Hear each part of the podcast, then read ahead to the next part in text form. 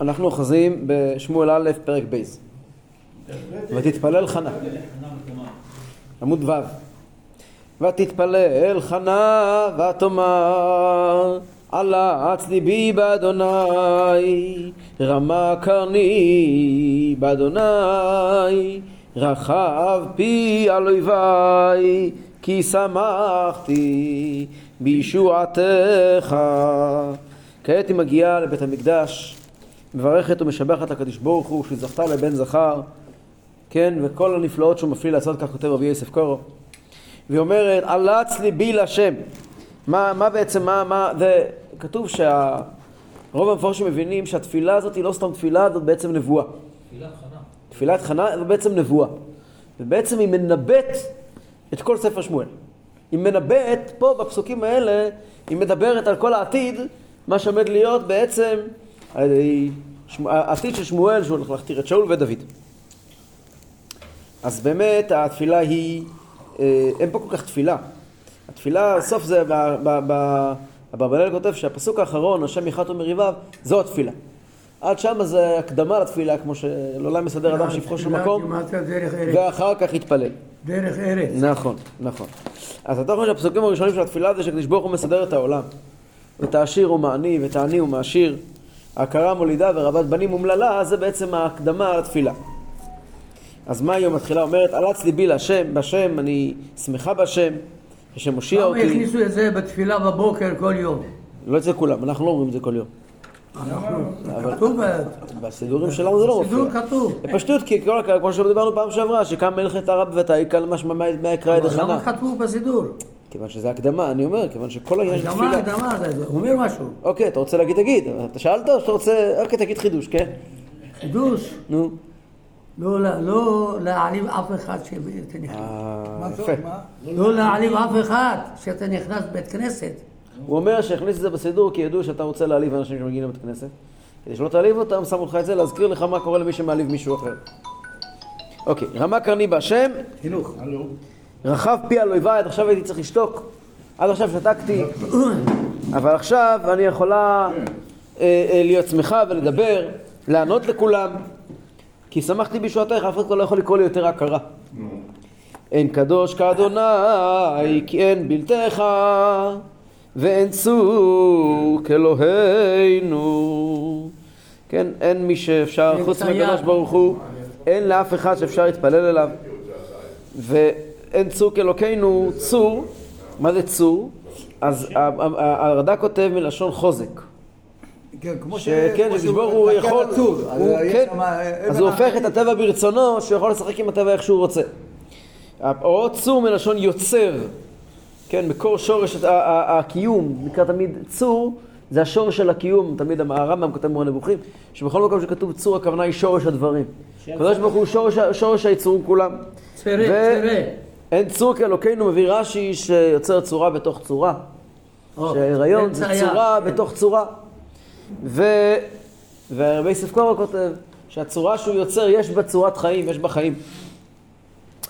אל תרבו תדברו גבוהה גבוהה יצא עתק מפיכם כי יהיה אל דעות אדוני ולא נתקנו עלילות.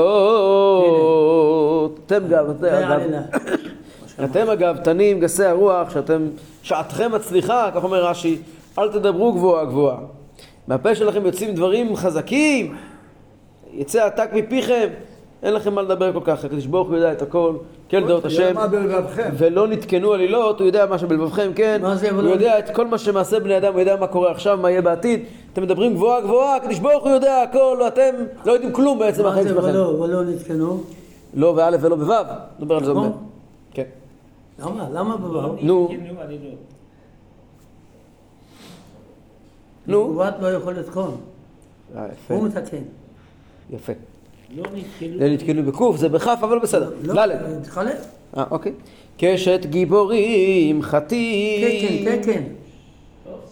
קשת גיבורים חטאים ונכשלים, אז רוחי לקשת של הגיבורים נשברו, כן? ואילו הנכשלים, מראה, הקדוש ברוך הוא משחק את העולם איך שהוא רוצה. אותם. אל תדברו גבוהה גבוהה, הקדוש ברוך הוא מנהל את העולם איך שהוא רוצה. קשת גיבורים, חטאים, ונכשלים, אז רוחייל קיבלו כוח.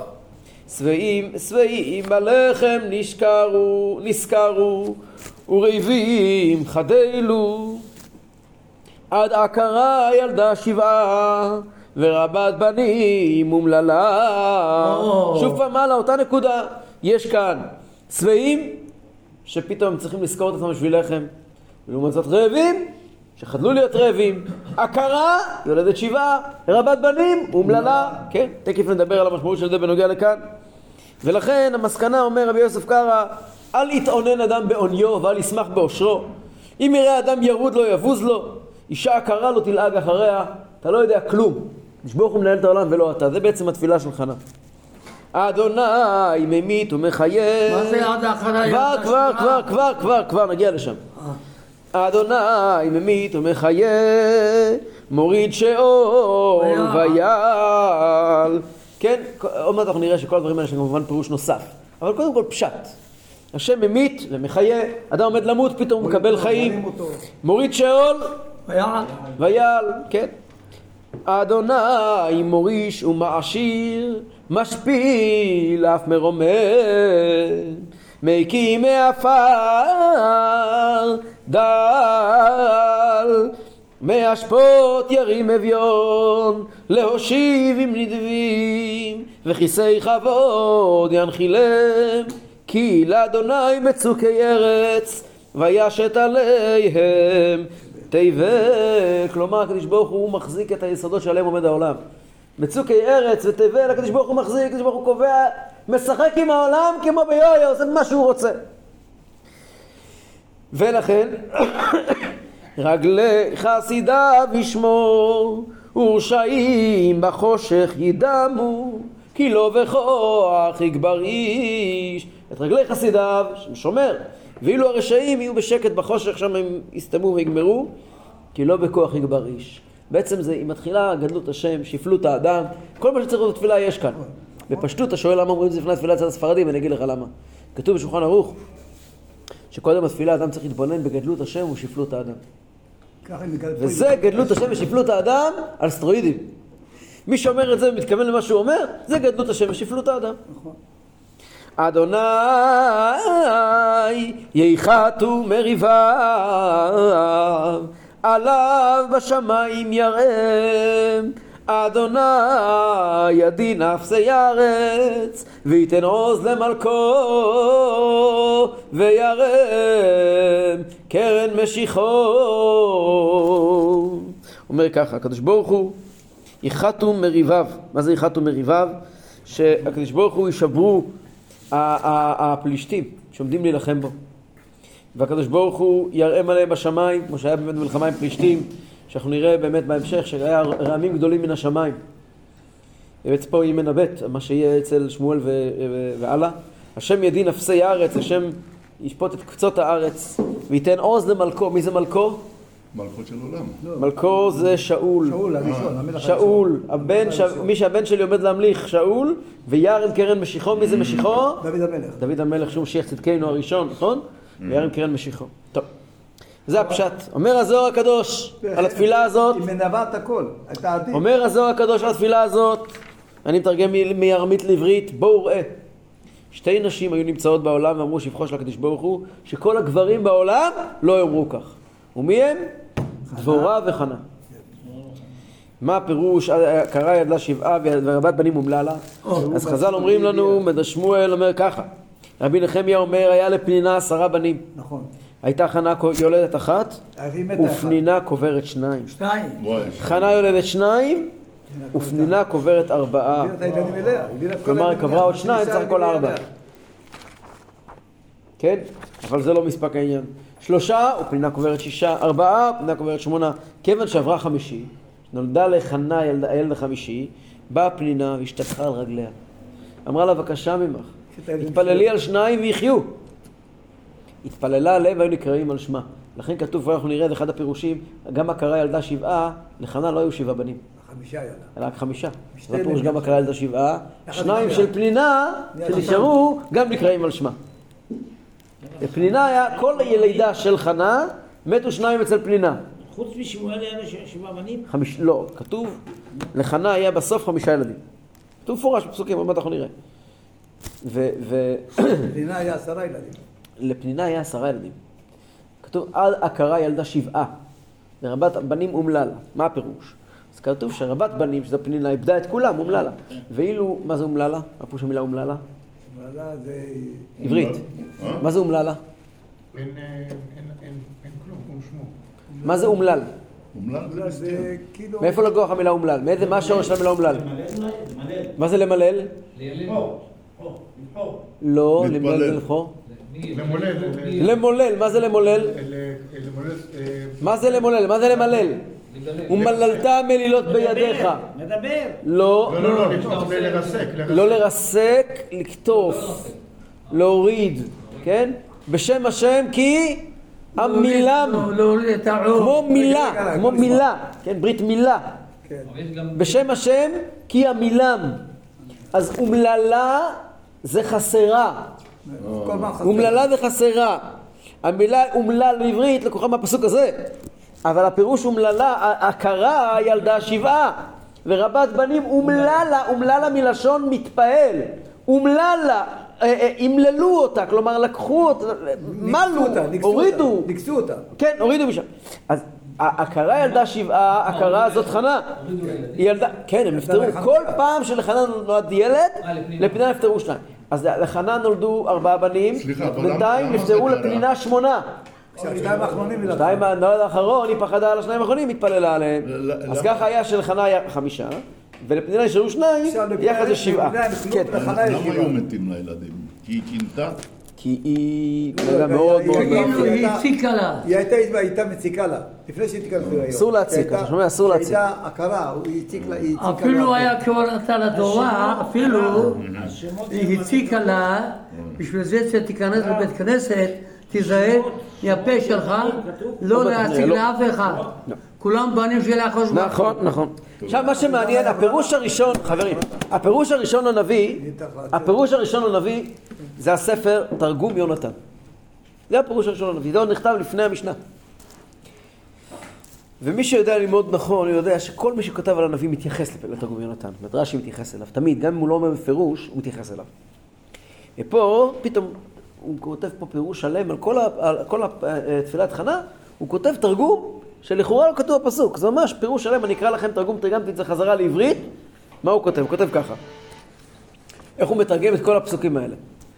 ותתפלל חנה ברוח נבואה, ואמרה, כבר שמואל בני עתיד להיות נביא על ישראל, בימיו יבשעו מידי פלישתים, ועל ידו יעשו להם ניסים וגבורות.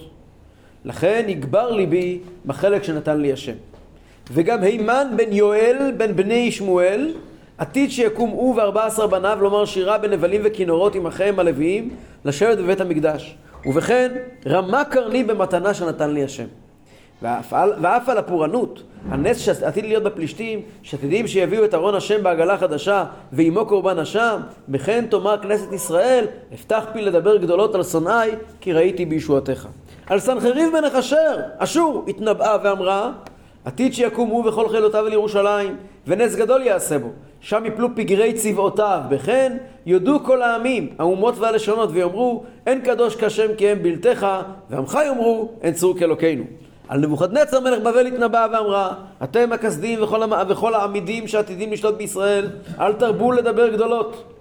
אל תוציאו גידופים פיכם, כי השם יודע הכל. ועל כל מעשיכם, היא מתרגמת, הוא מתרגם מילה במילה את, את התפילה, כן? ועל כל מעשיכם מתוחה מידת הדין, וגם לכם עתיד לשלם את פורענות חברותיכם. ועל מלכות מקדון, יוון, הת- התנבאה ואמרה, קשתות גיבורי מקדון יישברו, ובית חשמונאי שיהיו חלשים, יעשו להם ניסים וגבורות. זה תרגום של התפילה שלה. על בני המן התנבאה ואמרה, אלו שהיו שבעים בלחם וגאים באושר וגדולים בממון, נשאו עניים, חזרו לשכור את עצמם עבור לחם ומזון לפיהם. מרדכי ואסתר שהיו דלים ועניים, העשירו ושכחו את עוניים, חזרו להיות בני חורין. וכך ירושלים שהייתה כאישה עקרה, עתידה להתמלא מעם הגלות. והיא לרומי, שמלאה בימים רבים יאבדו צבאיה, תחרש ותחרב. כל אלו גבורות השם שהוא שולט בעולם, ממית ואומר להחיות, הוא מוריד לי שאול, והוא גם עתיד לעלות לחיי העולם הבא. ככה מתרגם יונתן את התפילת חנה, שפתאום נותן לנו באמת איך שהכל הופך להיות נבואה ממש. אנחנו ממשיכים הלאה, לא לפני שאני נותן לך את זה מתנה, בתור אה, אה, הערכה. הלאה. נמשיך. פוסק י"א וילך אלקנה הרמת על ביתו והנער היה משרת את אדוני את פני אלי הכהן. בעצם פה כאילו מתחיל פרק חדש. אמרתי לכם כבר שהחלוקה של הפרקים לא נעשתה בידי חכמינו. אם, אם אנחנו מחלקים את הפרקים, פה צריך להתחיל פרק חדש, כן? אז פה בעצם מתחיל, זה פרשה חדשה, וזה הקדמה. הוא הלך הביתה, לרמה, נער, הנער זה שמואל הקטנצ'יק, הוא נשאר לשרת את השם, את פני אלי הכהן. מה פירוש משרת את השם? את מי הוא שירת? שירת את. הוא שירת את אלי. רש"י אומר, מכאן למשמש תלמידי חכמים, כמשמש פני השכינה. כן, אלי היה בטל השכינה והוא משרת את אה, אלי, הוא חש. שהוא משרת את הקדוש ברוך הוא. וזה קרה הקדמה כדי לספר לנו בעצם קצת איזה סוג של אה, אה, סקירה על איך נראה משכן שילה בימיו האחרונים בתקופת, אה, בתקופת אה, סוף שפוט השופטים. ובני עלי, בני בליעל, לא ידעו את אדוני. מה הכוונה? קודם כל מאוד פשוט, המפרשים אומרים את זה, אומר את זה הבן יהוידע, קלאסי, מתאים לו. מי זה הבן יהוידע? מי זה הבן יהוידע? בן איש חי? רבינו יוסף חיים, נכון? רבי יוסף חיים בבגדד, אני, אני כל פעם שאני קורא אותו, אני פשוט לא מבין. איך יכול להיות שהאיש הזה היה חי בדור הקודם? זה לא מובן בשכל. כלומר, כל כך קרוב אלינו. זה לא יאומן. הוא רע, הוא רע. כותב, הוא כותב ומסתגנן וחושב כמו בן אדם מלפני לפחות 400 שנה. באמת, לא, לא, לא, לא יאומן שהבן אדם הזה היה, היה חי בדורנו. זה לא יאומן, בדור הקודם. ובאמת, באמת גם היחס אליו, היחס אליו מכל הצדדים, מכל מזרח ממערב, היחס אל הבן איש חי הוא יחס אחר, הוא יחס אחר, יחס של קדמון. פלא גדול, פלא, גדול, אי, אפשר להבין דבר כזה. רבי, יוסף חיים מבבל. אגב, הוא גם היה, הוא לא. הוא היה ביקור בארץ. הוא היה אישיות מאוד מאוד מעניין, כאילו, הוא לא היה בן אדם מרומם, הוא היה, הוא היה, הוא היה מאוד אה, מעורב עם הבריות, הוא היה, הוא היה איש בין אנשים. כן, הוא היה, הוא היה עסוק בלעבוד עם אנשים. הוא, לא היה איזה בן אדם שחי לו באיזה, באיזה חור וכותב, להפך, הוא היה מנהיג אמיתי של עם ישראל בבבל. עד היום, שלו הם לא יאמנו, לא יאמנו. התמקדו בהלכה בעיקר. בכל דבר, בכל דבר. אין נושא שהוא לא כתב בו. בכל אופן, אז הוא אומר דבר פשוט, כאילו, צריכים בר סמכה שיגיד את זה, והוא בר סמכה. הוא אומר, בני בליעל, בני עלי, בני בליעל. מאוד קל לראות שבעצם בני עלי זה אותיות בני, בני, בני עלי, בני בליעל, בלי עלי. בליעול? אותם אותיות, בלי עלי, כן, כאילו- אה, בלי אלי. בלי עלי. מה זאת אומרת? כאילו כן, אין להם- אומר- כאילו אין להם אבא. בל אלי, בל אלי. זאת אומרת, הם היו לא כמו אלי. מה הפירוש? שמואל אומר, שמואל הוא משרת את השם. משרת את אלי, משרת את השם. הם עושים מסחרה מאלי? ומשרתים את עצמם. בני אלי, שמואל משרת את השם, את פני אלי. הוא משרת את אלי, הוא דואג לו לכל מה שצריך, אבל את מי הוא משרת? את השם דרך אלי.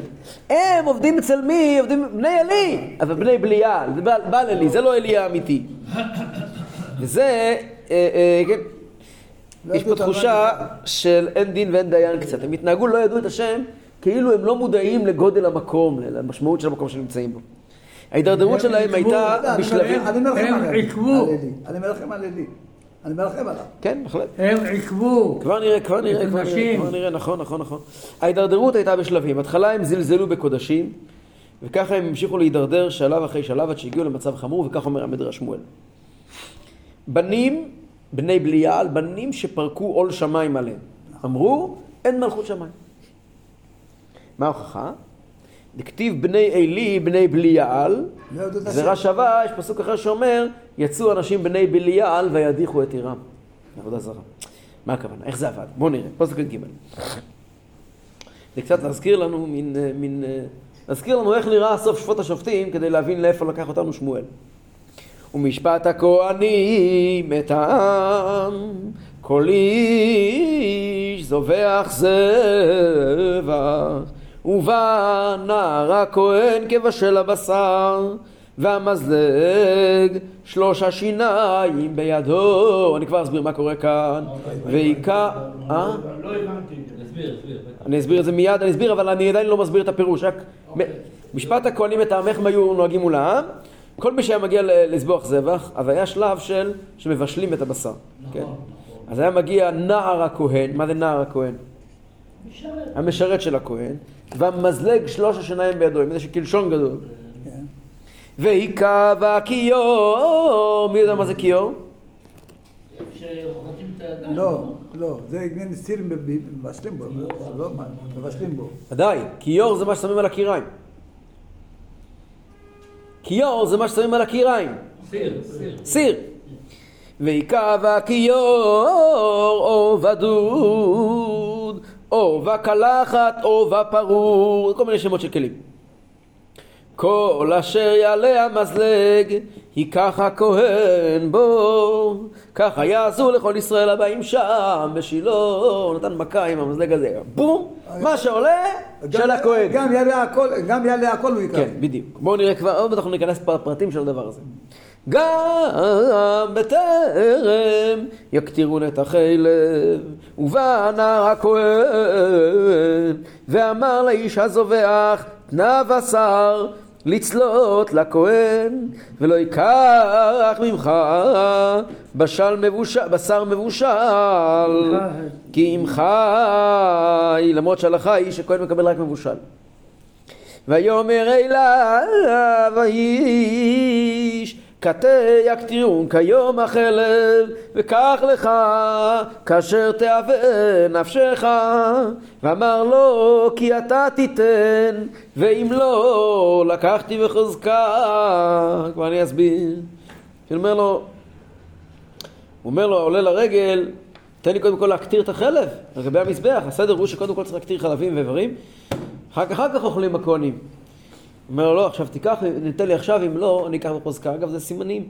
לפני שמגיע המשיח, לפני שמגיע שמואל הנביא ודוד המלך, אז יש שחיתות אצל כלי הקודש. ככה זה הסדר. ככה זה בכל פעם שמשיח מגיע. מה? היה להם גם פולחן לקדושה. לא, לא כתוב כאן. ותהי חטאת הנערים גדולה מאוד את פני אדוני כי ניאצו האנשים את מנחת אדוני ואני אסביר. הפשט של הפסוקים זה שבני אלים שולחים את, הכ... את הנערים שלהם לחמוס את בשר הקורבנות. נדבר על שתי בני אלי. זה משפט הכהנים, הכוונה, יש פה איזשהו אה, אה, משחק על הפסוק. הפסוק אומר, יש פסוק מפורסם, כן, אנחנו מכירים את הפסוק בספר דברים, וזה יהיה משפט הכהנים מאת העם, מאת זבחי הזבח, עם ימצא, ונתן. לכהן הזרוע ועל החיים והקיבה. אז זה משפט הכהנים שכתוב בתורה. פה הוא משתמש באותו נישן, וזה היה משפט הכהנים, כלומר, היה להם משפט הכהנים של עצמם. הם לא צריכים להסתכל, הם לא. צריכים להסתכל מה כתוב בתורה, מה משפט הכהנים, יש להם משפט הכהנים של עצמם. אברבנאל מסכם חמישה פרטים בחטא. אחד, עברו על ציווי התורה. התורה אמרה, הכהנים מקבלים רק זרוע לחיים וקיבה. הם לקחו כל אשר יעלה המזלג. זה היה מזלג גדול וחזק עם שלוש שיניים, כל שן היה יכול לתפוס מנה שלמה. שתיים, עושק וגזל. הם לא קבעו לעצמם מכסה, אלא אמרו מה שיעלה המזלג. זאת אומרת, זה גם לא נראה טוב. אם אתה קובע, אתה גנב, אתה לא בסדר, אתה קובע לעצמך מגיע לי כך וכך, בסדר. זה עדיין איכשהו אפשר לדבר על זה. פה אתה מגיע ואתה אומר, לפי מה שנתפוס המזלג, אתה בעצם אומר מה שבא לי לא בראש. מה שבא לי בראש. יכול גם לא יישאר כלום. בדיוק. שלוש, אופן הנתינה. הם לא אמרו תבואו תיתנו, הם שלחו את הנער לקחת בעצמו בכוח בצורה לא מכובדת. ארבע, הם לא באו בעצמם, הם שלחו את הנערים שלהם, מה שמראה עוד יותר זלזול. חמש, הם היו לוקחים את זה לפני הקטרת הקטר חלבים ואיברים, לפני הקטרת חלב אדם וכולי, מה שחייבים, שזה נגד ההלכה. המדרש אומר את זה בצורה יותר חריפה. מדרש שמואל אומר, תני רבי שמעון בן יוחאי, אמר להם הקדוש ברוך הוא לישראל, מפני מה אתם אוכלים שירי מנחה ומניחים את הקומץ לזבובים? הקומץ, מה שצריכים להקטיר לגבי המזבח. ומפני מה אתם אוכלים את הבשר ומניחים את החלבים שטוחים בחמה? להשם ישמור, להרכיב. לקלקל. לקלקל. מה ישראל לו להשם? מה עונים עם ישראל? יבוא הכהן ויזרוק את הדם ויקטיר את החלבים ואחר כך יאכל בשר. מה הכהן אומר להם? אני לא זורק את הדם, הדם איני זורק, וחלבים איני מקטיר. תנה בשר לצלות לכהן ואם לא לקחתי בחוזקה. מה נאמר בסוף? ובני אלי בני בליעל. זאת אומרת, היה פה זלזול בחלק של הקדוש ברוך הוא, הם זלזלו. שמו את זה אחרון, וזה הרבה פעמים מתקלקל בשמש, והיה ביזיון לקודשים נורא ואיום. קודם כל תביא לאכול, תביא בשבילי, וזה מאוד מאוד לא מתאים. ובפרט אנחנו זוכרים שאותם ימים, מרחק קצר מאוד משם, יש את הפולחן של, של אה, פסל מיכה, ושם ההתייחסות היא יפה ונעימה ומכבדת. בעצם הם בני, בני אה, אה, אה, שמואל די דוחים אנשים משילה ודי זורקים אותם בכוח לידיים של פסל מיכה. מה זה? בני אלי. כן, בני אלי. מפורשים אומרים שעיקר החטא היה השפעה שלילית על העם, חילול השם. כן, כך כותב האלשיך, שעיקר הבעיה הייתה ש, שאנשים ראו את ההתנהגות הזאת. זה שאנשים לא בסדר במשהו אחד. אבל שזה משפיע על העם, זלזול, זה, זה הסיפור. כך כתוב בראשית חוכמה. ותהי חטאת הנערים גדולה מאוד מאת השם. אומר, אומר, אומר, אומר, אומר ראשית חוכמה, שם מדרשה לא הגיע לידינו. והיו ישראל אומרים זה לזה, ראו כהניו של הקדוש ברוך הוא, איך הם המשתמשים. אגב, הזוהר אומר שהם לקחו רק זרוע לחיי וקבע. הם לא לקחו מה שלא הגיע להם. הזוהר מלמד עליהם זכות. הוא אומר, הם לא לקחו מה שלא הגיע להם, לקחו רק אה, אה, זרוע לחיים וקיבה. הבעיה היא שהם לקחו את זה בצורה מבזה. הם לא, הם לא, הם לא, אומר הזוהר, הם לא לקחו מה שלא הגיע להם, אלא שמה שכן הגיע להם לקחו בצורה מאוד לא מתאימה. לישון על זה, בצורה כזאת? כן. כעת הפסוק עושה אתנחתא מהסיפור של חטאי בני עלי וחוזר חזרה לשמואל. פסוק י"ח. ושמואל משרת את פני אדוני נער חגור אפוד בד ומעיל קטון תעשה לו עמו ועלת לו מימים ימימה בעלותה את אישה לזבוח זבח הימים את זבח הימים כלומר שמואל מקיים עבודת השם משל עצמו ולא מתערב בשחיתות שפושה שם. לשון הרד"ק, הרד"ק פה כותב על הפסוק הזה, שלא למד ממעשיהם להתעסק באכילה ובשתייה ובתענוג העולם, אלא משרת את פני השם. ומה הייתה עבודתו? היה מתעסק בתלמוד תורה, ולדעת את השם, וללמוד את עבודת הלוויים בשיר, בפה ובכלי, וכל זהו עבודת השם. נער חגור אפוד בד, זה היה מראה לא שגרתי. אפוד בד זה בגד של אנשים מאוד מכובדים, עובדי השם, מבוגרים. נער צעיר כזה אפוד זה היה לא מתאים. ככה חז"ל אומרים שכל שנה ש, ש, שהייתה מגיעה אמו, כן, הפסוק אומר, מעיל גלתות תעשה לו אמו, ואלת לו מימים כל שנה הייתה מתקנת לו את הבגד שיהיה מתאים למידה החדשה שלו. כן? כאשר הייתה מגיע לזבוח את זבח הימים.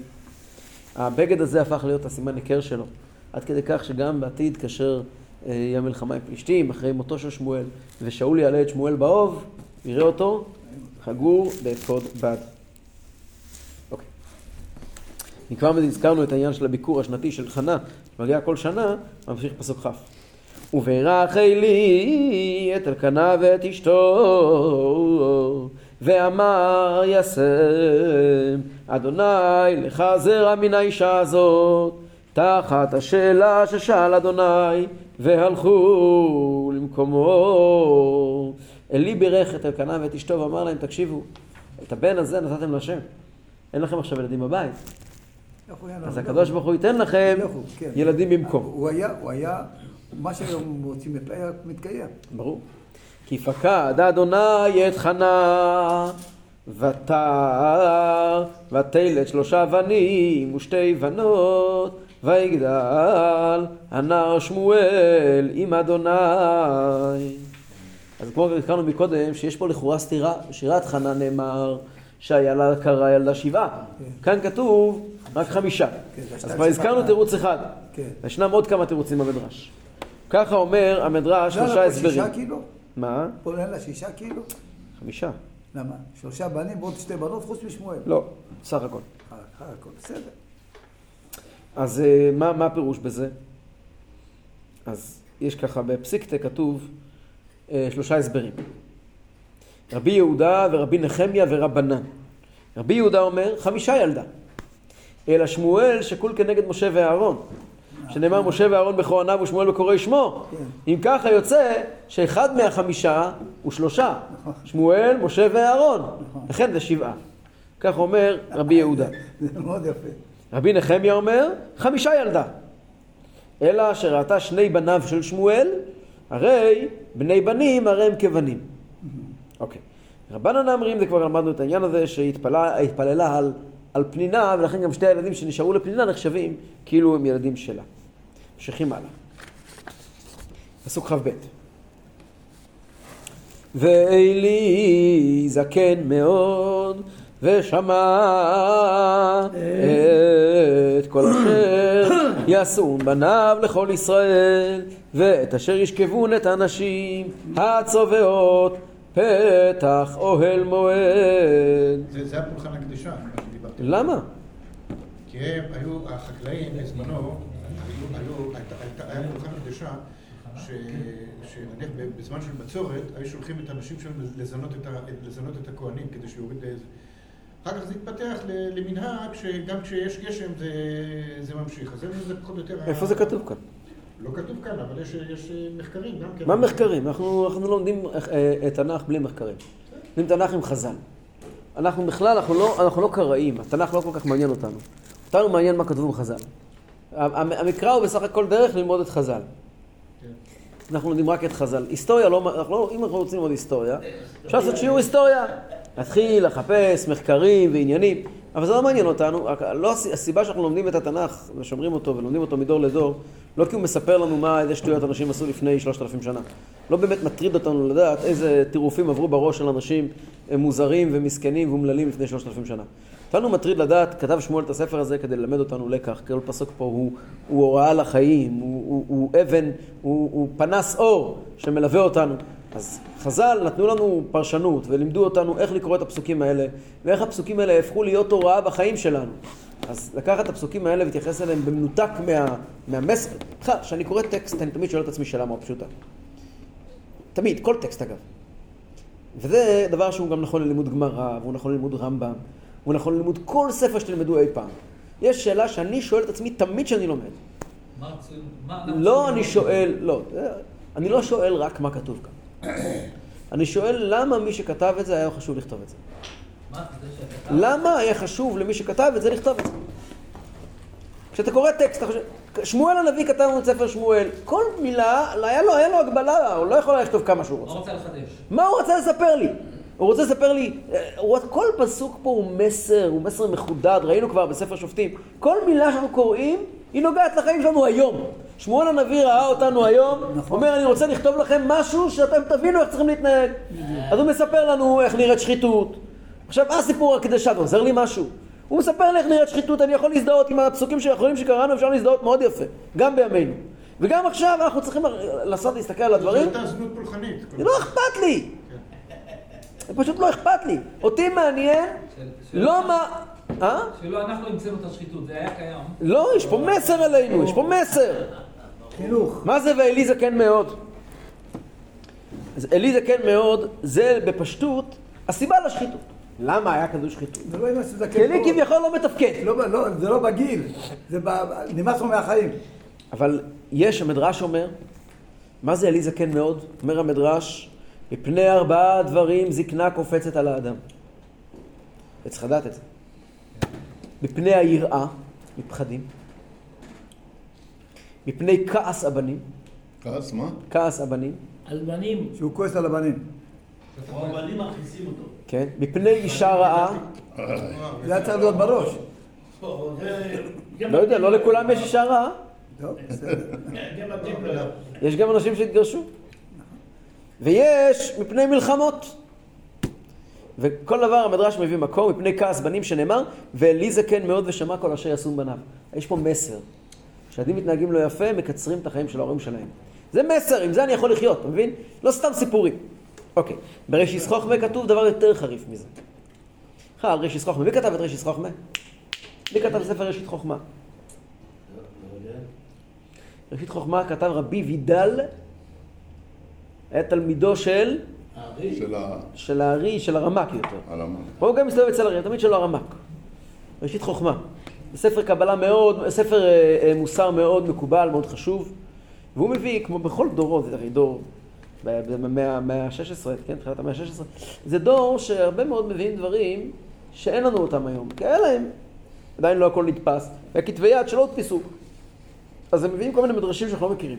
אז הוא כותב ככה, בטח מאיזשהו מדרש שלא הגיע לידינו. הוא אומר ככה, שלמה, איך יכול להיות שאלי הכהן היה כזה זקן, כזה אומלל, הרי למד תורה כל החיים שלו, עשה דברים טובים.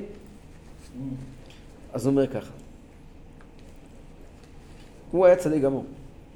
הוא נקרא רשע בגלל הילדים שלו. כל ישראל היו שונאים אותו בשביל בניו. בשביל דברים אלו קפצה זקנה עליו, שנאמר ואלי זקן מאוד. אבל הוא בן 98 שנה היה, הוא לא היה כזה זקן. כמה? 98, לא כזה זקן. ולמה כתיב מאוד? עוד נער, 98. ואין זקנה בכל התורה שכתוב בה מאוד, אלא זו בלבד. בשום מקום לא כתוב זקן מאוד חוץ מכאן. אה, כן. אברהם זקן, רגע, אבל דוד, דוד גם רשום. לא, זקן בא בימים, לא כתוב זקן מאוד. מלמד, שימו לב לסיפור. ששלושה כתרים של גדולה היו בידו. מלך ואב בית דין וכהן גדול. שנאמר, ואלי הכהן יושב על הכיסא על מזוזת היכל השם. על הכיסא, הכהן, כהן גדול. הכיסא, הכיסא זה מלך. על הכיסא זה מלך, כן? מזוזת היכל השם היה בית דין, בשעריך. נכון.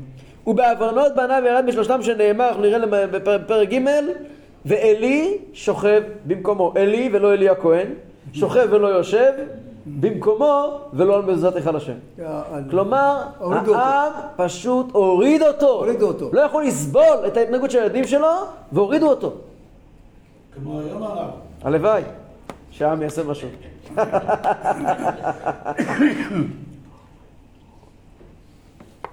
קח לך כלל, כל מה שלומדים פה זה כמו היום. לכאן ולכאן, הכל כמו היום. סדנא דהרא חד הוא. העולם, העם, העם. עמית. עמית, עמית. הם- סדנא הם דהרא חד הוא. כמו שכל דבר בעולם, אין שום הבדל בהיסטוריה. אתה יודע, תקרא, יש דברים, זה ספר קדוש. הוא אמר משהו, הוא עם המלטק. זה ספר קדוש, זה תנ"ך. תקרא. ספרים לא קדושים. כך תקרא למשל תיאורים, תיאורים, תיאורים אה, אה, שנכתבו בידי בני אנוש, כמו למשל אה, לקרוא את יוסף בן מתתיהו, מלחמות היהודים. אתה קורא את הספר הזה, אתה לא יודע אם קראת עכשיו אה, טור של עמית סגל, או של, אה, סימה קדמן, או שקראת ספר היסטוריה. לא ברור. אתה קורא, אתה יכול לקרוא. מלחמות היהודים, ספר שנכתב על ידי בן אדם, לא כמו זה שנכתב על ידי מלאך השם, על ידי שמואל הנביא. זה פה כל מילה היא קודש קודשים? לא! אה, מלחמות היהודים, המחבר מפוקפק חצי שאלות עליו, לא פשוט. לא. לא. אפשר, אפשר להתווכח על זה, אבל אני יודע שהוא לא היה בסדר, יש לי ראייה פשוטה. יש לי ראייה פשוטה שהוא לא היה בסדר, יש לנו ויכוחים גדולים, אבל אני ברור לי שהוא לא היה בסדר. איך ברור לי? איפה אני יודע שהוא היה מנוול? מי? יוסף. יוסף היה מנוול? כן.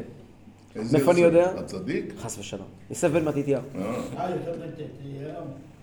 כי כהן יכול להיות מלך. אה, קודם הקדמה. כל, קודם כל. בסדר, יגידו לך אחרים שלא הייתה לו כהן ברירה. כולם- יש לו ספר שנקרא חיי יוסף. יש לו הרבה ספרים. וזה נקרא חיי יוסף. שם הוא כותב שרבן גמליאל לא סובל אותו. מזה אני יודע שהוא לא בסדר, גמרנו. לא צריך יותר מזה. בכל אופן, אז... אה, אבל אתה קורא שם, זה נראה לך. העולם הוא אותו עולם, האנשים הם אותם אנשים, היצרים. לא משנה אם הבן אדם אה, מחזיק סוס ועגלה. מחזיק טלפון מודרני, האנשים אותם אנשים, אותם יצרים, אותם, כל אחד מחפש את הכבוד שלו ואת המקום שלו ואת הצומי שלו. ואת ככה זה, זה, זה, ככה זה היה וככה זה יהיה ושום דבר לא השתנה. וצריכים, אפשר ללמוד, קראו מעל ספר השם, דבר, קוראים בפסוקים פה אפשר ללמוד אורחות חיים, מה שנקרא מוסר הנביאים. כל מילה פה היא, היא ספר מוסר פתוח. טוב. מה פירוש? ושמע את כל אשר יעשו בניו. איך הוא שמע? מי הלך לספר לו? מי הלך להציב אותו? העם, העם, העם, העם בא אף. אחד לא בא לספר לו, הוא שמע בעצמו. אה, הוא שמע את כן, הצעקות, הוא היה, האבא הוא לא היה טיפש, הוא קלט מה קורה. כך כותב האלשיך, אף אחד לא הלך לספר לו, הוא שמע בעצמו. אבל פה כתוב אה, פרט נוסף, אשר ישכבון את הנשים הצרות. מה זה הדבר הזה? כאילו. אומר הגמרא, אומרת הגמרא, אמר רבי שמואל בר נחמני, אמר רבי יונתן, כל האומר בני עלי חטאו אינו אלא טועה. טועה. לכן לא הסכמתי לקבל את ההסבר שלו. שנאמר, ושם בני עלי עם ארון ברית האלוקים, חופני ופנחס כהנים לשם. סבא לה כרב דם הרב פנחס בן עלי לא חטא. מקיש חופני לפנחס, מה פנחס לא חטא? חופני לא, לא חטא.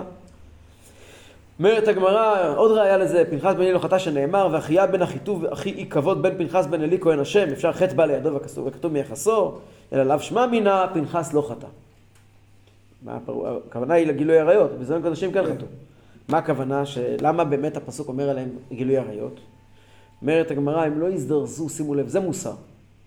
זה מוסר, לא סתם אה, הלכו קדשה. זה מוסר. הם התעכבו, הגיעו אנשים, הגיעו נשים עם קורבנות, קינים, עיכבו אותם. עיכבו אותם לילה, והם לא חזרו הביתה בזמן. לא ממילא מנעו מהם פריה ורבייה. זה נחשב כאילו הם חוץ שתו. מזה, חוץ מזה שאתה זה לומדים כמה חמור לעכב. חוץ מזה שאתה אצלם. מכה באישה בלילה, ואיזה איזה חשדות נכנס לראש שלהם. לא, לא יודע, טוב, לא, לא. כולם, לא כולם היו אז דפוקים כמו היום. אבל הנקודה היא לא זה, הנקודה היא... הם עשו את זה? הם אמרו, יש תור, אה, תמתינו בתור. השחיתות לא. מתחילה, לא, השחיתות, אבל מה הסיבה? אני אגיד לך מה הסיבה, כי שחיתות תמיד, תמיד, תדע לך, היא תמיד בכוונות טובות. בנים של כהן היו היא ככה, מה תמיד? מאוד פשוט, מאוד פשוט. מאוד קל, קוראים לזה אה, אה, אנרכוניזם. לשבת היום בתוך החדר פה עם המזגן או עם התנור, ולשפוט מעשים שאנשים אחרים עשו. כשאתה נמצא בתוך הסיטואציה זה נראה אחרת. כשאתה נמצא בתוך הסיטואציה זה נראה אחרת. הרבה מאוד אנשים שמקבלים איזה שאני זוכר שהיה לנו בישיבה, המנהל של המטבח. הוא איש חמוד דווקא. והוא היה אומר, יש, אצלי יעמדו כולם בתור לקבל שם את המנה, את החתיכת שניצל שהוא שם לו בצלחת. הוא אצלי כולם יעמדו בתור ואין, זה ככה, ותעמוד בתחילת התור, וזה. הוא עכשיו, כאן הוא מלך, פה, ב... יש לו מלוכה. מה המלוכה שלו? מחלק שניצלים. ופה הוא מלך והוא קובע את הכללים, ואל תיקח לו את זה. יש כל מיני מקומות, אתה רואה, אתה רואה את זה בחיים באין ספור דברים. חוסר רגישות, הוא לא מגיע מתוך רשות, הוא מגיע מתוך שרירות לב. מה זה שרירות לב? שאתה לא רגיש לא- לא. לסיטואציה. כן. אתה עומד בתוך הפוזיציה שלך, שמו אותך להיות אחראי על משהו, אתה לא רואה אף אחד עכשיו. תעמוד בתור, תעמוד כמו כולם, לא אכפת לי, אצלי אין פרוטקציות, אצלי זה... זה בן בן אדם, מה אתה פה מבין את הסיטואציה? הגיעו פה נשים להביא קורבן, קח את זה, תשחרר אותם. לא אכפת לו. אתה לא יכול להפוך אותו עכשיו לאיזה רשם באיזה מפלצת. לא מפלצת. לא פה יהודים יראי שמיים, אנחנו ראינו בזוהר שהם לא לקחו מה שלא הגיע להם. יהודים יראי שמיים, מסתם גם התפללו בעבודת השם, הת- התפללו מתוך דבקות, סתם היו יהודים יקרים. אבל, אבל, הם לא היה אכפת להם איך זה נראה, ואיך זה נשמע, ומה מה המשמעות של זה עבור אישה מגיעה, לפעמים בן אדם מגיע, לפעמים כאלה סיטואציות כל כך הרבה. בן אדם מגיע אליך, מבקש ממך עזרה, מבקש ממך טובה, מבקש ממך, תעשה לי, אתה פקיד במקום, אתה התפקיד שלך. ואתה כאילו עומד לפי הכללים, לפי החוקים שקבעת, או לפי לא יודע מה. דוך. והוא יושב ומחכה, ואתה לא אכפת לך, אתה לא קולט, הבן אדם מגיע מדרך רחוקה, הבן אדם מגיע לפה בשביל, בטרחה, כל זה אתה לא מכניס בשיקולים. אז מאוד קל לבוא מהצד ולבקר את זה, אבל אם אתה לא ער מספיק, אם אתה לא לומד את הדברים האלה, אתה לא שם לב בכלל לצורך של אדם אחר. לכן, מאוד קל, שוב פעם, מאוד קל לתת ביקורת. אבל כשאתה מנסה, אגב, גם כן לכל, לכל, לכל אחד, לכל אחד. עכשיו כולנו, עכשיו עוד מעט נהיה עסוקים בלתת ביקורת לכל מי שאשם במחדל של השביעי לספטמבר. השביעי לאוקטובר. כבר התחילו. לאוקטובר, כבר התחילו. ומאוד מאוד, אני מאוד מאוד אוהב את הביקורת הזאת, כי אני בטוח שכל מי שאומר אותה, אם היה באותה תפקיד, היה אחרת לגמרי. בדיוק. זה לא בדיוק ככה, מותר להיות קצת יותר, כאילו, אני לא אומר, צריכים לבדוק נהלים, וצריכים גם כאילו להעניש את מי שצריך להעניש, לא שזה יעזור משהו, אבל אבל היה, בסופו של דבר היה. ודאי שהיה מחדל, ודאי שהיה מחדל, גם פה אנחנו לא חוסכים מהם ביקורת, תראה. אבל מותר לנו, כשאנחנו מגיעים לבקר מישהו אחר, של נעליך מעל רגליך. מותר לנו לזכור שיש פה גם סיטואציה. והסיטואציה, יש פה סיפור מאוד רחב. אתה לא יכול לבוא, ובתוך רגע אחד, כאילו לבוא ולומר, להפוך אנשים שחור לבן, בוא נתלה אותו בכיכר העיר. בסדר, אני מבין את הסיטואציה, ו- ויותר מזה, אנחנו אפילו מנסים ללמוד איך להשתפר, ואיך לא להיות ככה, ופה אתה רואה בפסוקים, הפסוקים לא חוסכים את שבט הביקורת וגם חז"ל לא. כל מה שאני מבקש זה, תמיד, תמיד, תמיד, בוא ננסה לחשוב איך זה היה נראה בפועל. כשאתה מנסה לחשוב איך זה היה נראה בפועל, אתה מאוד מזדהה עם זה, ואתה מבין שמי שלומד באמת, אה, כשלומדים דברים כאלה באופן רציני, אז מאוד קל, מאוד, הלב שלנו מאוד לוקח אותנו לחפש מי הם התאומים של חופני ופנחס בימינו, ומי הם... אבל אם תסתכל על זה באופן אחר, אם כל זמן שלא הגעת להרגשה שהוא מדבר עליי, אז לא למדת באמת. אתה סתם מבלבל את המוח. לחפש מי השם ולחפש אנשים, זה מאוד קל, אבל אין, אין, זה לא, זה לא העניין בכלל, זה לא העניין בכלל. לא לשבור את כל ה... העניין הוא בוא נסתכל איפה אנחנו.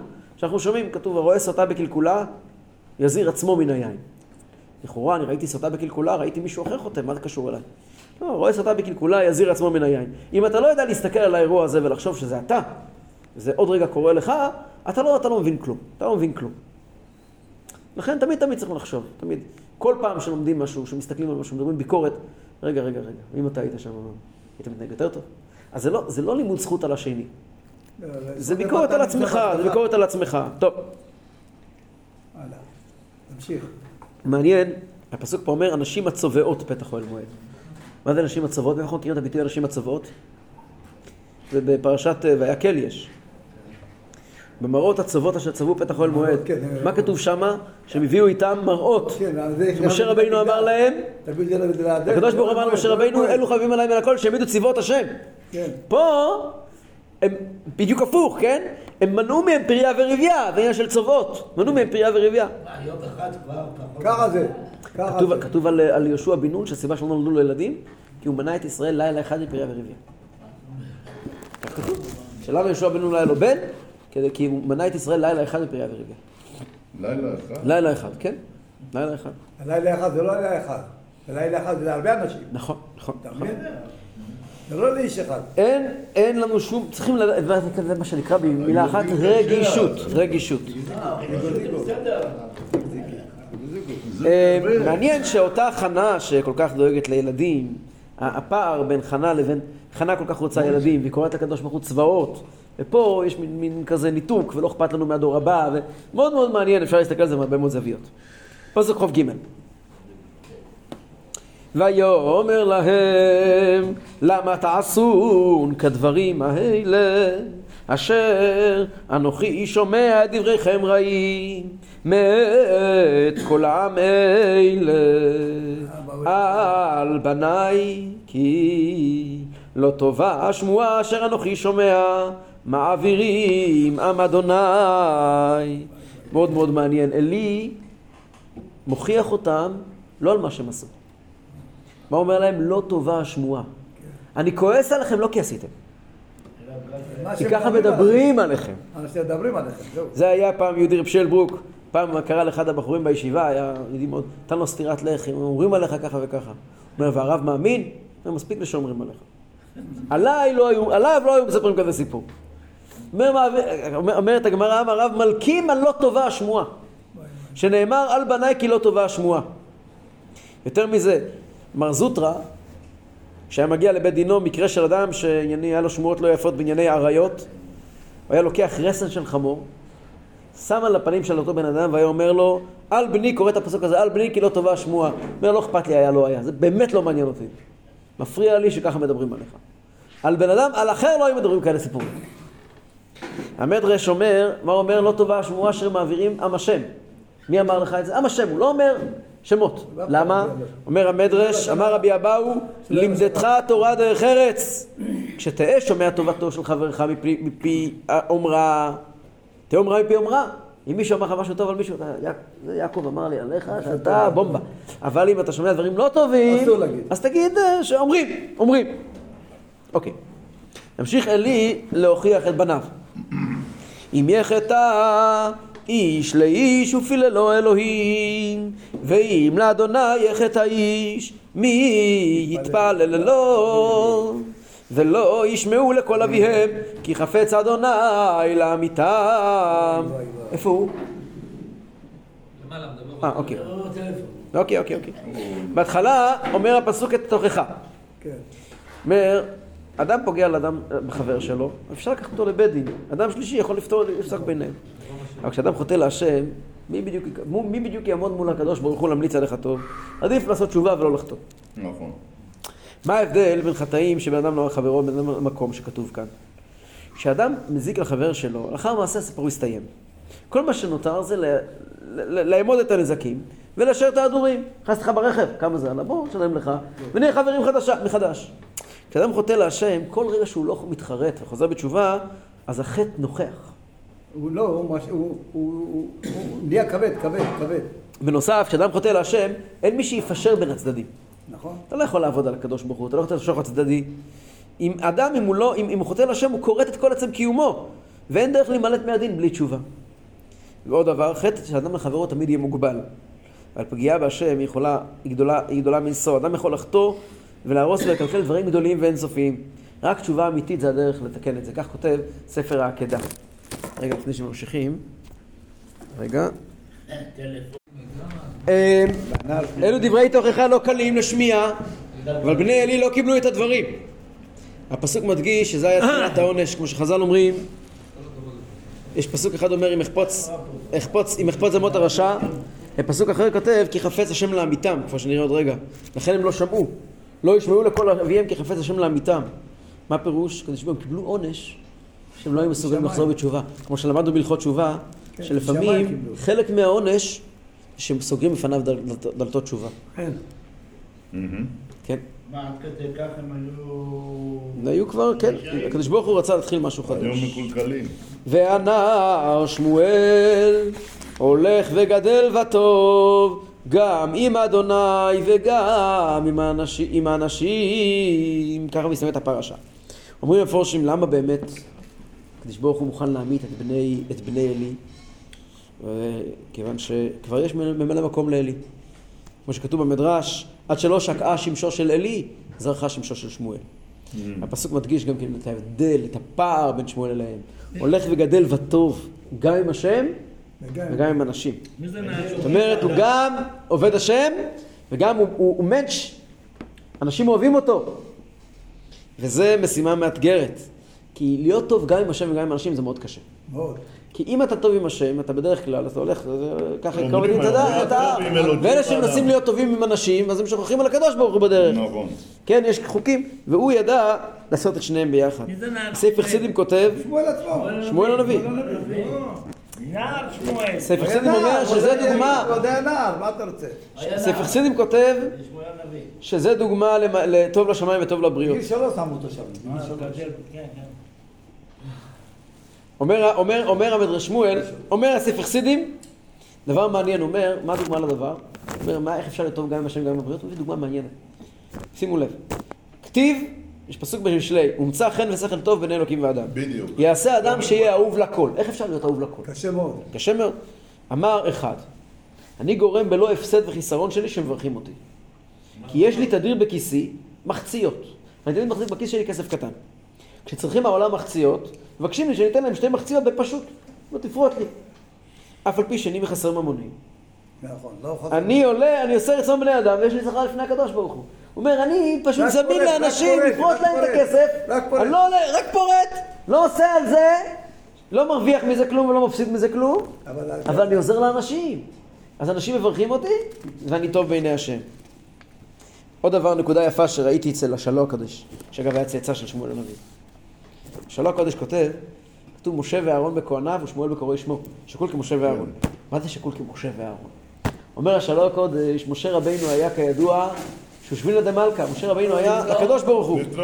הוא אמר את דבר השם, העביר את דבר השם, רק הקדוש ברוך הוא זה מה שעניין אותו. ולכן באמת, הוא אמר אצל משה רבינו היה ייקוב הדין את ההר, קח מקל ואכל קודקודן. אהרון, הוא היה טוב בעיני הבריות. אוהב שלום ורודף שלום. לשון- הזוהר, שושבין אדם מטרוניתא. הוא היה השושבין של הכלה, של עם ישראל. שמואל היה גם משה וגם אהרון, טוב בעיני השם ובעיני אדם. הוא מצא חן ושכל טוב בעיני אלוקים ואדם, הוא כלל בתוכו גם את היכולת להעביר את דבר השם כפי שהוא, בלי, בלי כחל וסרק, בלי לייפות את זה, כמו שזה, וגם ידע לרתום את בני ישראל, כל אחד במקום שלו, מה- מה- מהמציאות שלו, אל דבר השם. וזה דבר מאוד מיוחד, לכן אומר השאלה הקדוש, שמואל היה שקול כמשה וכאהרון, זה וורט מאוד מאוד יפה גם כן. רגע, סליחה, משה לא היה ככה? טוב משה היה אומר את האמת. משה היה ייקוב הדין את ההר.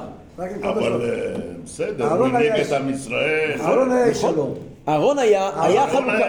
הייתה חלוקה בין משה ואהרון. משה אומר את האמת כפי שהיא, אהרון דואג לעם כפי שהוא. עכשיו, החיבור. הזה ביחד היה רק אצל שמואל הנביא. שמואל, גם שוב זה פעם, וגם אתה רואה זה. כאן, כמו שאמרנו מקודם, כל מילה מחנכת, כל מילה מחנכת, נכון, שימו לב לזה. נכון. איזה שמואל יותר טוב? שמואל ויבוא א' איש, נו? תמשיך. שמואל ריש. ויבוא איש, ויבוא איש, ויבוא איש. אנחנו כבר לומדים שעה, נמשיך הלאה. לא, טיפה, טיפה, לא? אנחנו מסיימים פה אבל עניין. לא, לא נגמור היום את הפרק. אה, יש פה עוד עניין, אנחנו רוצים ללמוד רמב"ם. זה, זה, זה, מעלי, רק נגמור עם לא, לא, לא, לא, לא, בואו, זה פעם הבאה ניכנס לזה, כבר קשור באמת לפרשה הבאה. באיזה יום אתה עובד? זה רק יום שני? יש ימי שני, כן. אה?